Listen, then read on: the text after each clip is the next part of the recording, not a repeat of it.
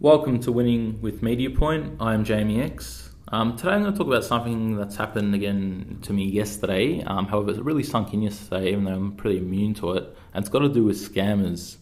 Anyone that's been in business, even personally, you'd be getting those emails, you know, from people in Nigeria or wherever, trying to offer you inheritance, but their sole aim is to get money out of you and scam you out of some of your funds.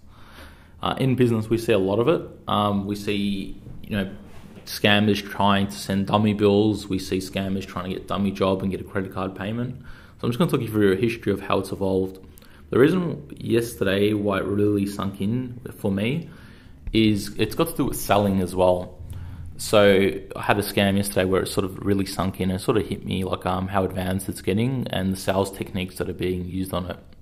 But starting out over 11 years ago, the scams were a lot more basic. They were typically email based and followed up with a phone call typically in the email they'd say something like, "Hey, we need this product. Um, you know, when it's shipped overseas somewhere, you will organise a shipping company, and what forms of payment do you need?" With that sort of scam there, what the scammer is trying to do is validate you. So you'd respond with your quote. You'd say, "Yep, we accept credit card. Yep, we can organise your shipping company." Um, being new to business, you know, over 11 years ago, the first time I received these, sort of, you know, responded as usual. And then I got a pretty dodgy phone call, which sounded like an international phone call um, from you know someone I could barely understand, and you could tell that it was a scam because purely because of the sh- the price was say three k for the job or two k for the you know for the banners or whatever it was, and then the shipping fee was four or five grand whatever it was, and they were pushing to pay a credit card and get it done. They weren't even worrying about artwork and everything. They were just pushing to get you know the deal done. Um, so that you know that was pretty easy to con on to from there, it's, it's evolved a lot more from there. Um, you see a lot of dummy invoices coming to your inbox. So there might be an energy company that looks legitimate and there is payment details down the bottom, but it doesn't fully check out and it's not the way that your biller typically deals with you. Even had the point of mail coming to letterboxes for dummy bills, you know, to pay and to a lot of businesses, bigger businesses, getting a few hundred dollar bill, they'll probably end up paying that. But to a little guy where you've got full control or you can see what's coming through, you know, you can sort of stay on top of it. But as you get bigger, it's going to become more and more of an issue. So tighter processes are needed. So you know we've evolved in that process. But yesterday um, got a little a new version of a scam, which sort of evoked um, the manipulation sales. You'll hear me talking a lot about manipulation selling but this evoked fear, it evoked emotion, evoked everything at that split second, which was I thought at the time, go, oh, that's they're getting pretty crafty here.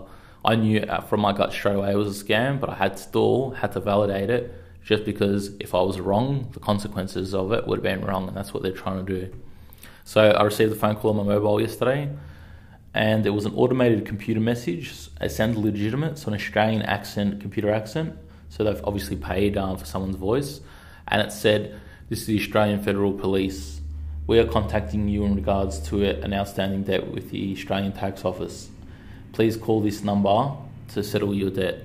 And I had an Australian 03 landline to call back on, which is a Melbourne landline, and they repeated that number. So to make you um, fill out fill out that phone number.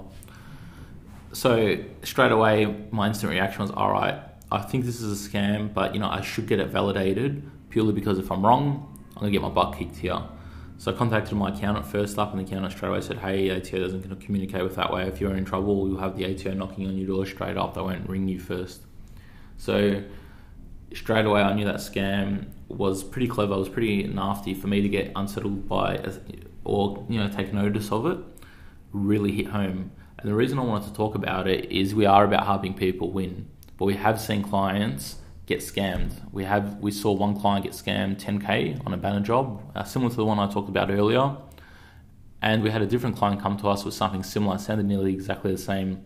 They came to us for a quote, and then uh, we asked that client, "Hey, does, did I have these in the email? It's a scam. They're trying to do that." But that customer is actually going to legitimately go through with the order. They're actually going to push ahead and stuff like that. If we proceeded with the order, they took on a 10 or 20k deal. I can't remember what it was off the top of my head. They would have lost on that deal and they probably would have had cash flow problems and probably struggled to pay us.